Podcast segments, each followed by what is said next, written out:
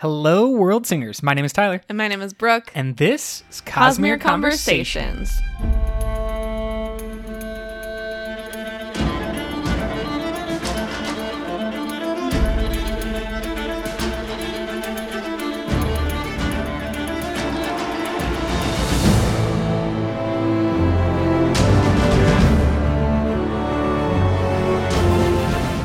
Hello, hello, everyone. So good to be back on mic, and we have a very fantastic, a very wonderful, a very adjective series of things that we are planning right now, and we want to introduce it to everyone here.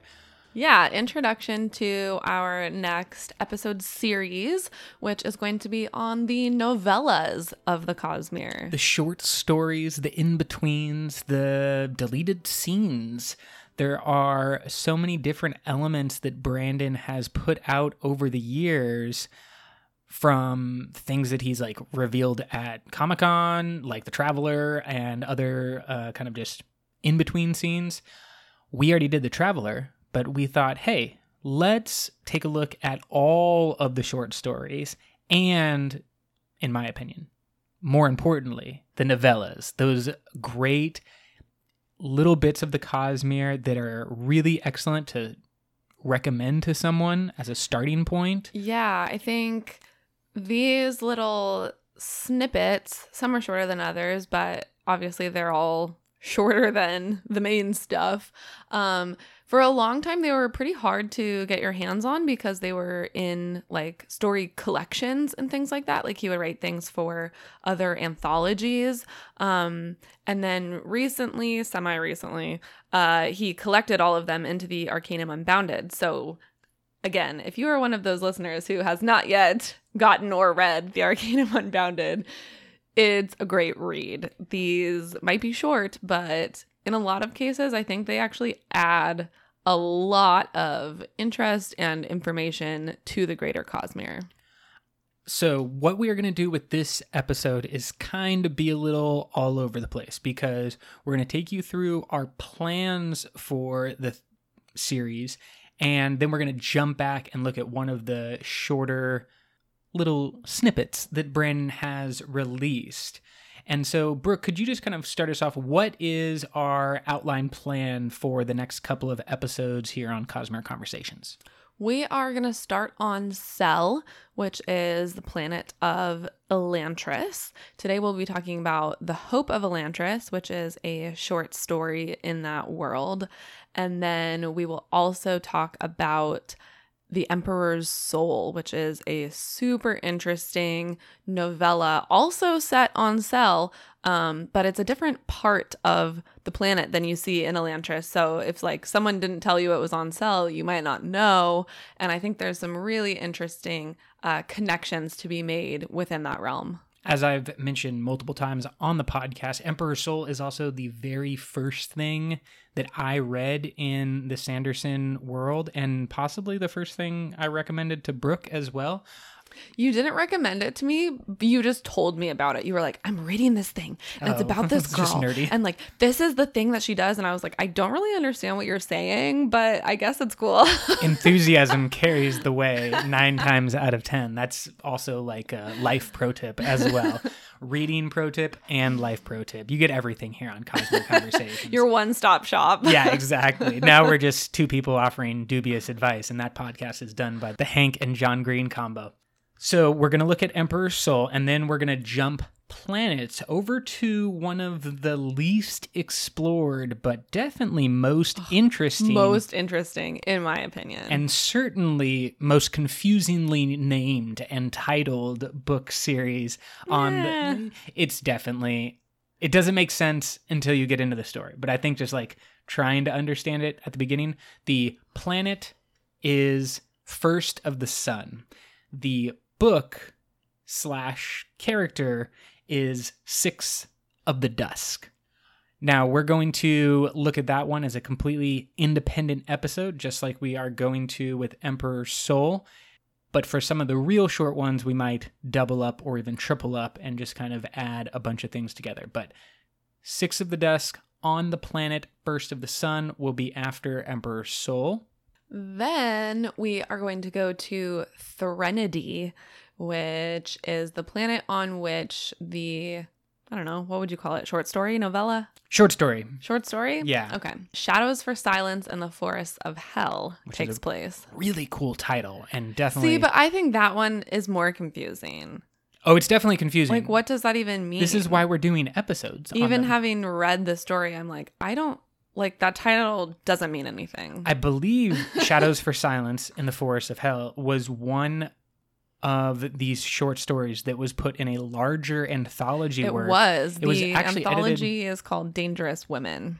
And was that the one that's edited and put together by George R. R. Martin? Oh, I don't know. I I believe it's either that one or the original printing of uh, Six of the Dusk, but one of them is uh, edited by George R. R. Martin, and you can kind of see all of the different fantasy authors have this like tiny network that I imagine is like a, a superhero network. Like when, you know, Batman needs to get together the Justice League, he he sends out the message and all the superheroes come a running. I imagine fantasy authors also have the same type of thing. I was imagining it more like, you know, a 1920s salon or something. Oh, very fancy. And in reality, it's they just email each other like normal people. Like there's not anything secret in any way, shape, or form.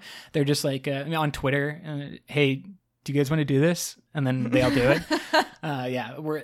It's actually not mysterious, but let's make it seem mysterious. Anyway, I do find Threnody to be one of the planets that I want to know more about. yeah, 100%.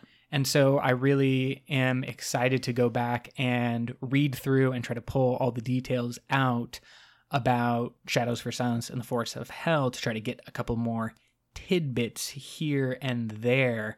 Then we're going to go to Scadrial, where we have Allomancer Jack and the Pit of Eltania, as well as the 11th Metal. And I think we'll probably do those two together. They're pretty short. Now, there are a couple of other things going on on Scadrial, most notably Mistborn Secret History. That is a big commitment, and I think that it might actually fall outside of our scope for this series. Yeah, because I wouldn't really call that a short story. I mean, I guess it's a novella. It might fit the yeah, it might fit the definition. It seems longer than that, though. It deserves its own its own thing. It is its own thing, and because it's so Cosmere significant, and it's one of those things that we reference quite often, but don't have an individual episode for it yet, I think we're going to tackle that one at some point, but not in this main series. So we'll double up on Allomancer Jack and the 11th Metal, and then we will jump to Roshar and tackle Edgedancer, the solo story that takes place after Words of Radiance, but before the main events of Oathbringer, or I guess simultaneous to some of the events of Oathbringer, where Lift is the main character and you explore some very important things that we will get to when we tackle Edgedancer. And then we might jump back and uh, do some Mistborn secret history as well. But that's a full docket and multiple episodes that we got in front of us. And we wanted to kind of lay out all of the different things that we'll be interested in over the next couple of episodes. Now, the only other thing that could technically, I guess, kind of fall in line as a novella or short story that we are going to not do in this series are White Sand, uh, the two comic books that take place on Taldain. We've already done a White Sand reviewed episode. I think it was maybe 19 or around there, around the 20s. And if you're interested in learning all about Taldain but have not committed to buying the comic book yet, you're welcome to go check out that episode. Also, we will not be including any of the short stories or like unpublished works that Brandon has made Mm. available to his fans because he has said and reiterated over and over again that there are a lot of things in those stories that are not going to be canon, that are not going to be like carried over, that there are bits and pieces from those stories that he's taken and worked into other works that he already has published. So, for our purposes, those stories are not useful to understanding the greater Cosmere as it is currently. I definitely find that a lot of super fans are very very interested. You know they want every little aspect possible that brandon has ever released including brandon's master's thesis that he wrote when he was in grad school. Um, it's kind of the uh, unofficial beginning of the cosmere and deals with some of things like uh, dragons and maybe even a little bit of hoid or early hoid character. But um, yeah those types of things are very interesting and like we think it's cool that they're out there. Uh, but yeah, it's super nice of him to like be so generous with his work. Yeah, I just think because he's he like he says all the time, he's like, you can't put stock in this. It will not be like this. basically, that is Brandon telling you not to trust anyone who predicts the future, and those things don't predict the future. So get out of here with them. we are going to look at Hope of Elantris today, which I would classify maybe as a short story, definitely not a novella length. Yeah, it's pretty short. You can find it on Brandon's website if you want. It's like a 20 minute read, maybe. We are going to start by reading the little intro that Brandon has provided for this story, just to give some context and background to what this is all about. He starts, quote, the following is a short story I wrote in the Elantris world back in January of 2006. At that point, Elantris had only been out in stores for about seven or eight months, but I actually hadn't written anything new on the story or the world since 2000, when I'd finished the first draft of the original book. This story was originally posted for sale on Amazon.com. Once the contract with them ran out, I posted it here. There were always a few holes in the manuscript where I decided not to include viewpoints or sections of explanation in the name of streamlining, particularly at the end. In the back of my mind, I knew what happened. This story talks about one of those holes. It is meant to be read after you finished the novel and takes place during the events of the climax. In the annotation, I've written a further explanation of why I wrote this piece. Some of you may find it interesting to read this ahead of time. I put it in the annotation, however, as I know others would rather enjoy the story without bias beforehand, then read my thoughts afterward. Either way, if you haven't read the novel Elantris, this contains major spoilers, but I might suggest reading the whole book first. This story won't work at all for you if you haven't. As always, thanks for reading.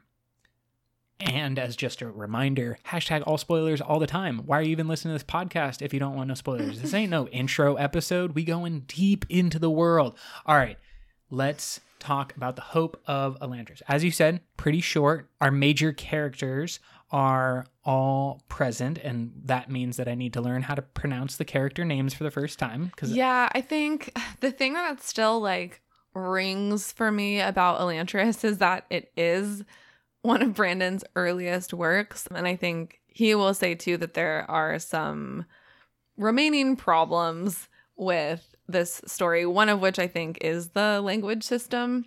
It's like meant to be very uh structured, but the actual structure is not very clear and doesn't seem to quite follow it itself a lot of the time. And it's a complicated magic system. This is the one that uses the aeons, which which are symbols that are drawn to create the magic, but they're always based in part on geography. And that's like the climax of the story is that the geography has changed and therefore the aeons need to change. Which is also something that is wrong. Wrong. yeah, with the book. Um, which Brandon has since fixed and reissued in the most recent publication of this book. He actually rewrote a passage at the end to make it make sense. But. So yeah, I I actually want to talk about this um, after we get to the Hope of Elantris, and that's sure. kind of what we'll conclude this little short episode with.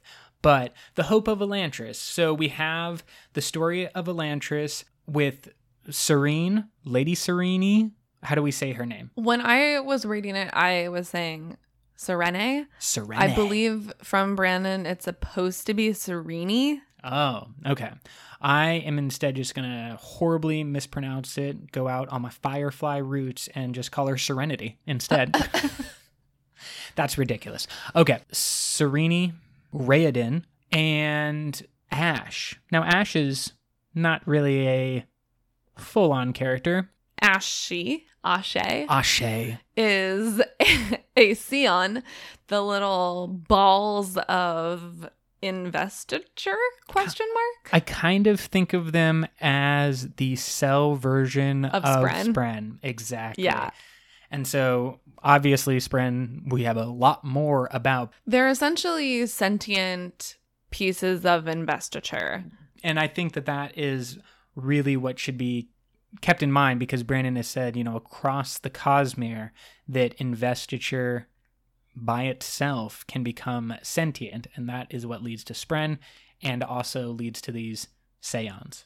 Yeah, which is one of the most interesting things I think about this world that we don't have a ton of information on, but I'm looking forward to getting more in the future. So, the Hope of Elantris starts with these three key characters and just a quick sort of introduction, prelude type of thing. Um, it is after the events of Elantris. Sarene is pregnant with Raoden, obviously. Well, with Raoden's child.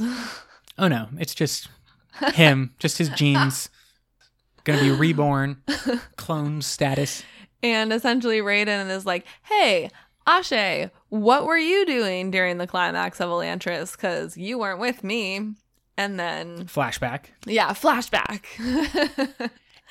Which I actually really like because I do think the climax of Elantris is very uh chaotic, and busy. yeah. There's a lot going on.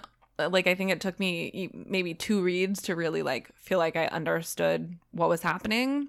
It's kind of like an action film where there's just like punch punch people flying and you're like who's punching who? I don't know. Can we actually go on just a short tangent just because everybody and their mother is talking about Game of Thrones and I feel like this is brought up by the director of uh, the famous Battle of the Bastards from more recent seasons, but he said that when directing these big gigantic fight scenes, especially ones that go on for 15, 20, 30 minutes, the key is actually removing action from the scene. Like if you think of the Battle of the Bastards, it's a very long sequence taking I'm guessing about 30 minutes, but there's a lot of different elements of that um battle sequence yeah, he changes slows it up down. the perspective. Yes. on what is happening. So you get sort of a broader view of this fight. And yeah, there's not. I think sometimes like the camera just zooms in too much in Yes. like some action films. And like you said, they want to pack like all the action they can into it. And it does not make for very clear storytelling, which for some movies is fine, but for some movies does a disservice. So to me, Elantris is a little bit like that, where there's a lot of action happening, but it's not super clear storytelling. Yeah, and I, f- I just find that idea of like, in order to make a good action scene, sometimes what you have to do is cut out Do less. action. yeah, exactly.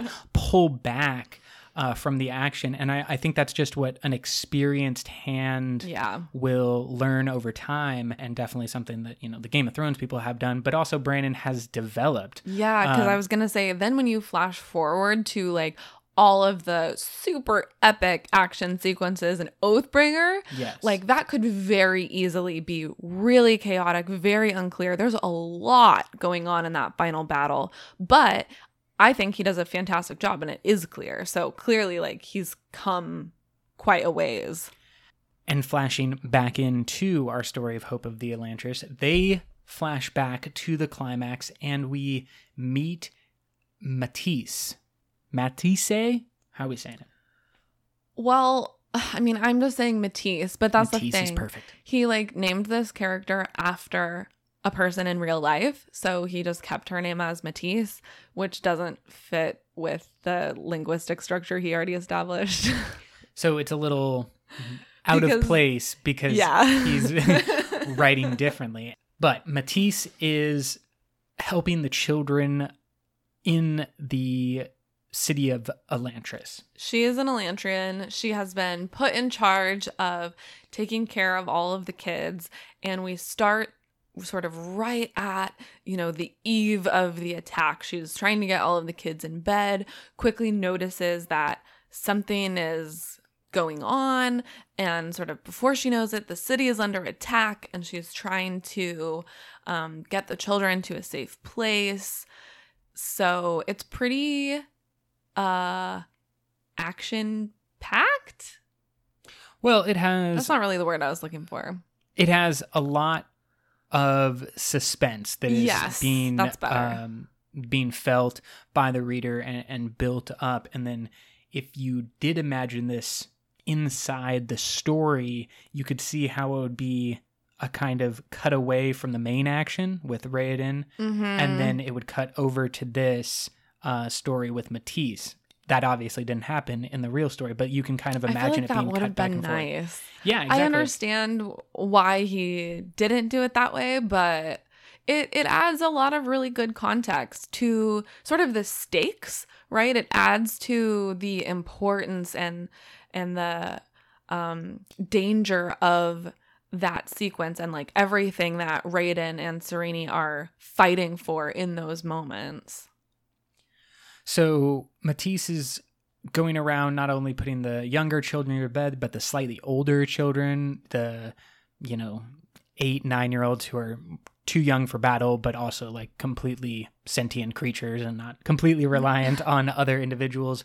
Um, they're like practicing aeons that don't have full effectiveness yet because the, the full climax hasn't happened and everything hasn't gotten fixed.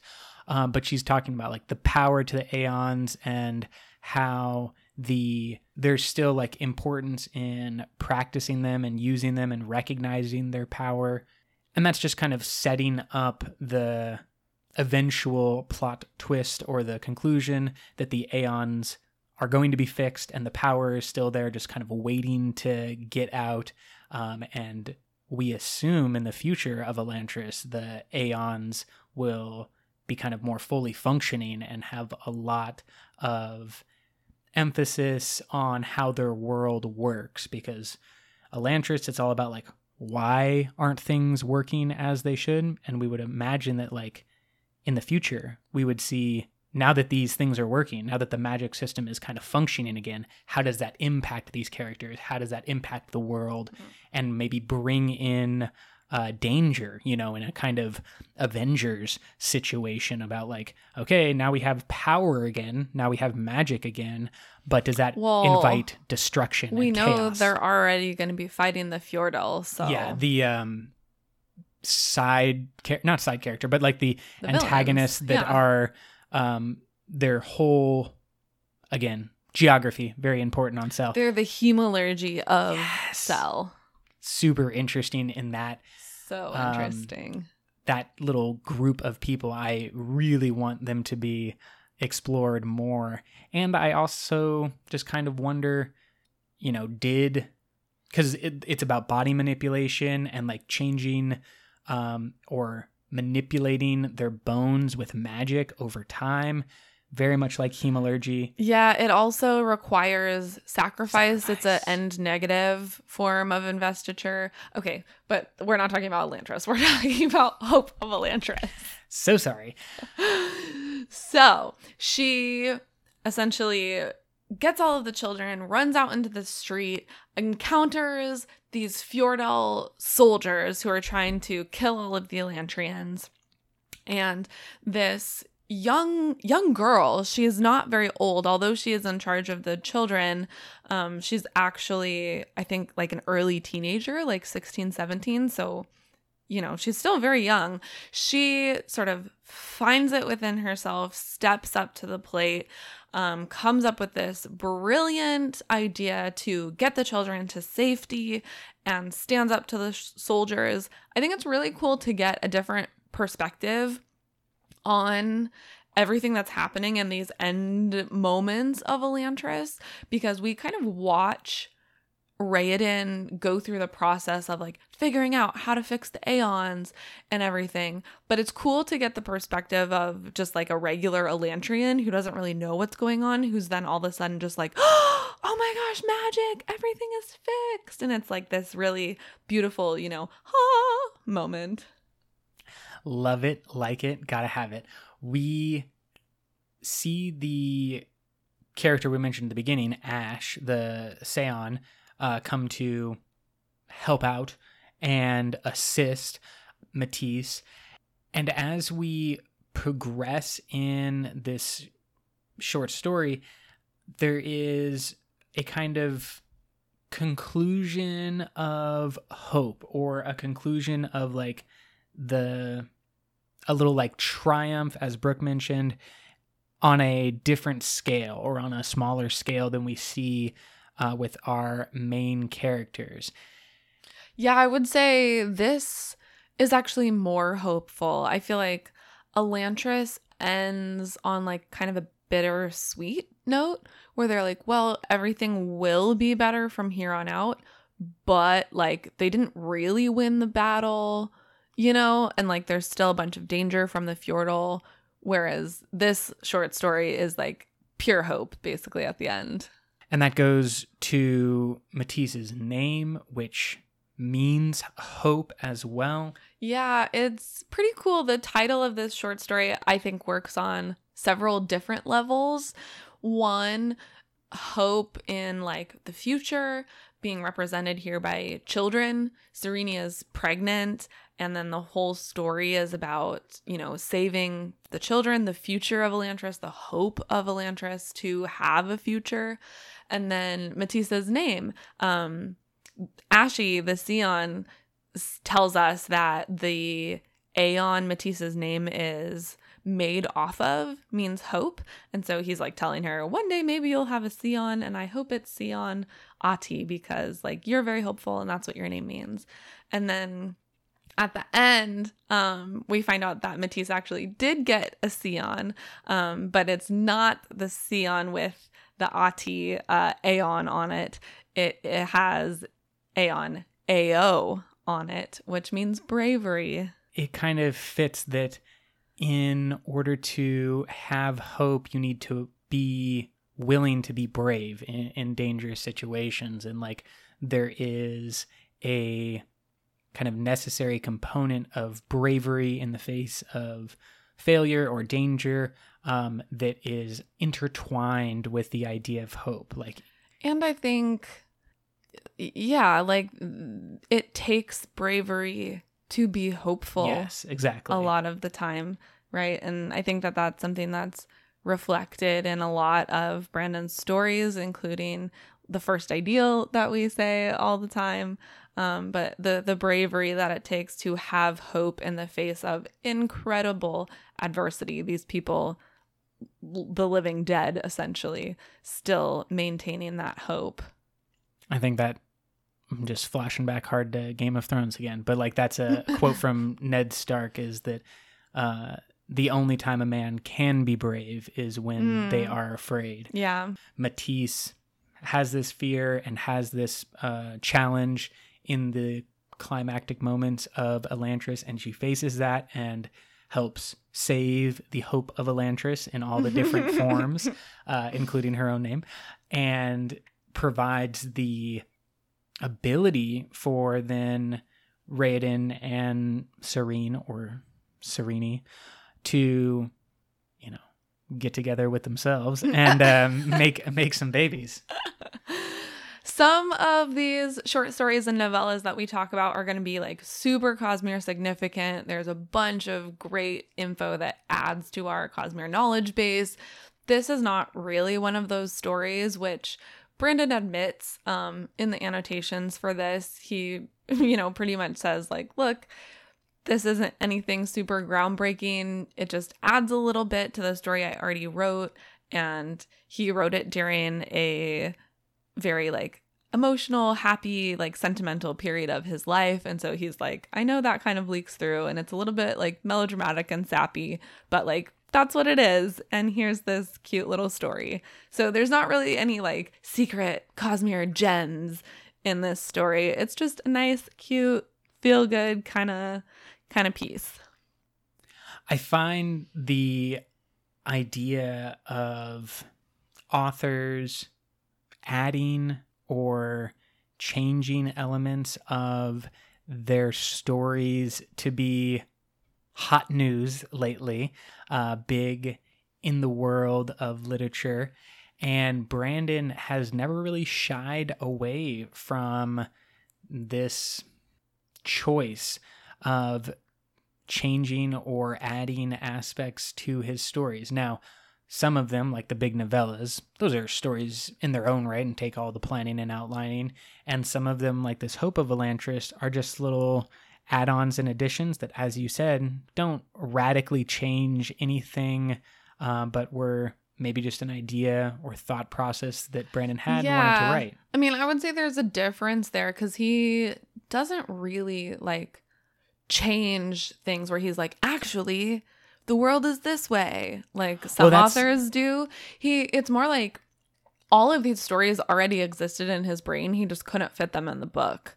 Right. So then he just writes them down and doesn't actually change anything except when he rewrote the ending of Elantris because it needed to be rewritten. Well, he's he and he also changed the ending of Way of Kings with the manner in which Szeth and Kaladin's fight ends. It wasn't published like that, was it? the original publication was different than the current publication that you can get. Oh. And this is so this is kind of just what I wanted to segue this into for the rest of this episode for us is a question about what are the limits and like when because this is I find weird. We live in a, a digital world as many of you know who are listening to our sweet sexy voices over the digital airwaves. You cannot if you bought the original Way of Kings, that book was retroactively updated and changed parts of the story at the end to the updated version. And you can't go back and read the original version that you bought. Now, if you have a hard copy. Oh, you mean only if you bought it digitally? yes, if you bought it digitally. Okay. Uh, Obviously, if you bought a hard copy, Yeah, it's is- the same. it's not a Harry Potter Don't universe. listen to him. uh, no, no. But if you buy it what on are the you Kindle. talking about? Yeah, yeah. If you have a hard copy, this doesn't apply. People from the publishers just sneak into your house, cut, Cut out, out a the page. Put in. It's it's not even that much. rebind the book while you're sleeping. if I remember correctly, it really is like two paragraphs worth of changes that makes it less certain that Szeth died at the end of Way of Kings. No, I think it's more like he falls to his death rather than Kaladin specifically killing him. Yes. And then his uh, resurrection is made possible by Nalan. Um, and that idea was important for Brandon because of the story progression for Kaladin. And it was uh, a concept of like, he didn't want, he decided he didn't want Kaladin to strike Szeth down in a very clear way and instead kind of in the fight let him die or let him fall to his death as the I believe Stormlight runs out. I think Brandon Sanderson does a really good job of uh, judging the moments when it is appropriate and good to change a story for the benefit of the story and the benefit of the readers and the benefit of the further Cosmere, etc. And like when a change would just be vanity or anxiety or you know unnecessary. I'm sure as a writer there are so many moments when you're like oh, i should have done that. I should have done that. I should have done that. And as you grow as a writer you realize that you know you could spend your entire life just rewriting a single book over and over again and it's never going to be 100% perfect but he does a good job of holding himself back from those kind of things and really identifying the moments that need those changes I agree. He probably is the best example I've seen of someone who is willing to make those changes, but then does it in a way that is still with a very clear insight of his goals and what he's trying to accomplish. But we've also seen this with many authors and creators who like can't really let it go. I think George Lucas is the famous constantly changing Yes.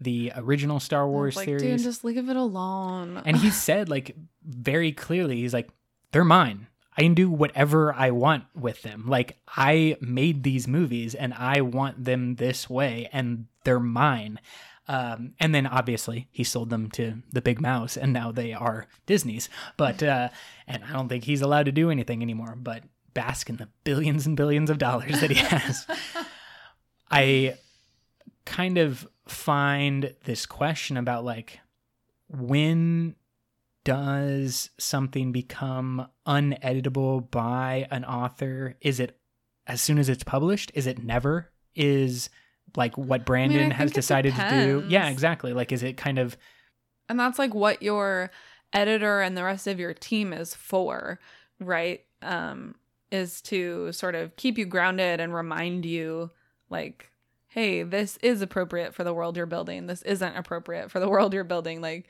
remember when you said two weeks ago, like, you didn't want me to let you edit this? I'm not going to let you edit it. And that's a great point about having people around you who are also heavily invested and not being the sole arbiter of the world you've created is probably really, really important. And I think he clearly has a good supportive team that Yeah. has a lot of trust where he is able to you know add the add these little bits and pieces because his team would have to have a good idea you know and know that he has a clear plan he has a clear outline he has this whole world inside of his head because he's an amazing genius and that the stories are not coming out of a place of you know ego or anxiety they are truly stories that exist in this world that he is just bringing into the world I think people like Peter, uh, who is Brandon's longtime Yeah, editor assistant. and assistant, um, and I think that that someone like that is super important to have. Who, as you said, there's a lot of trust in between those two individuals, and I think that's probably why we have the extended universe that we do in the Cosmere is because Brandon's not operating solely by himself. He has taken these Cosmere ideas and kind of distributed them in to other people around him, mine, and gotten them invested as well. So now there's like multiple outlines that Brandon has for the series, but there's also multiple outlines that Peter has for this series, and they're working And- in conjunction. I would say, as we've said previously on this podcast, Brandon is really good about not committing things, committing to things that he's not completely sure about. So if he's not sure, like he will either say nothing and just say, I'm not sure about that yet. I haven't figured it out. Or he might say, like, this is kind of my idea, but I don't know if that's going to be permanent. And like, he's very clear about those things, which I think is great. I think as a person in the public eye, it's very tempting to Yes. act or say that you know everything, um, which just isn't real about the creative process. Yes. It's more of a process of discovery than determining.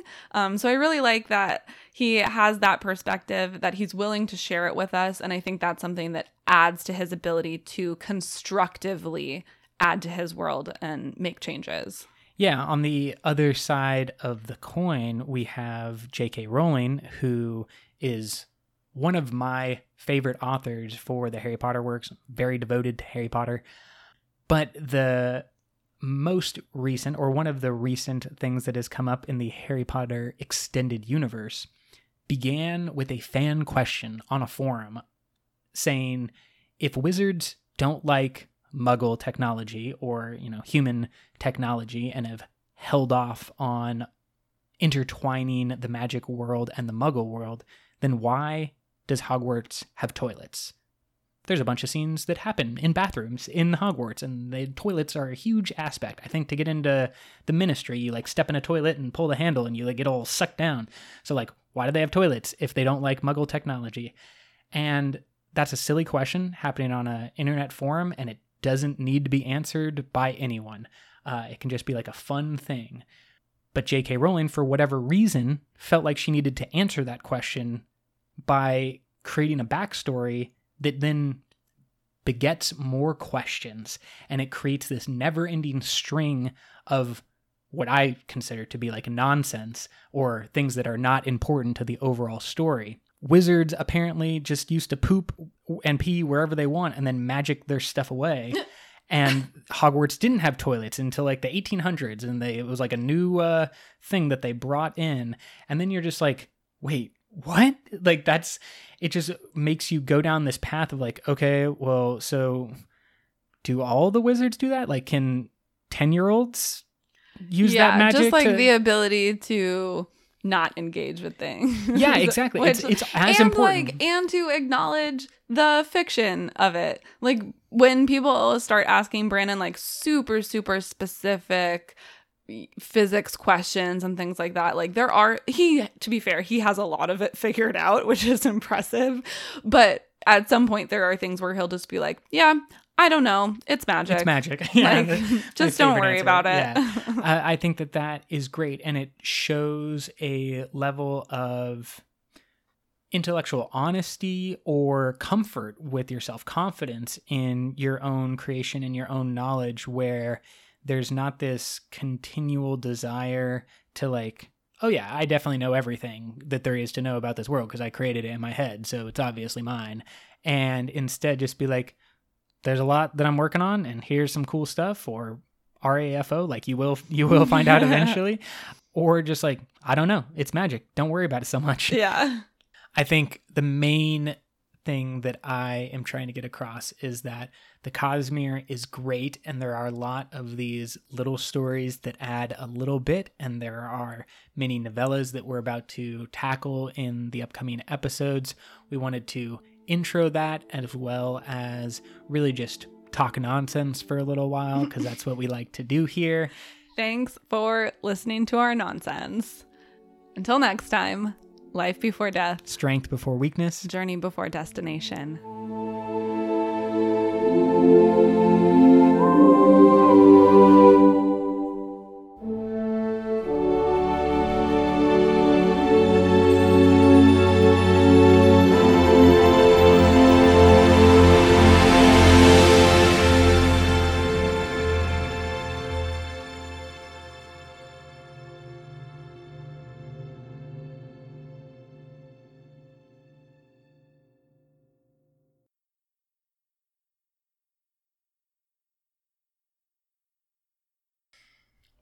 Broken Tyler in the morning. Can that be our new intro? No. It's going to be our new intro, everybody.